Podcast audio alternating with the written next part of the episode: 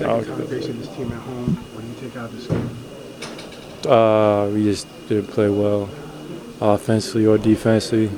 You know, we were undersized, you know, coming in, but we just gave up a lot of offensive boards and had too many defensive lapses.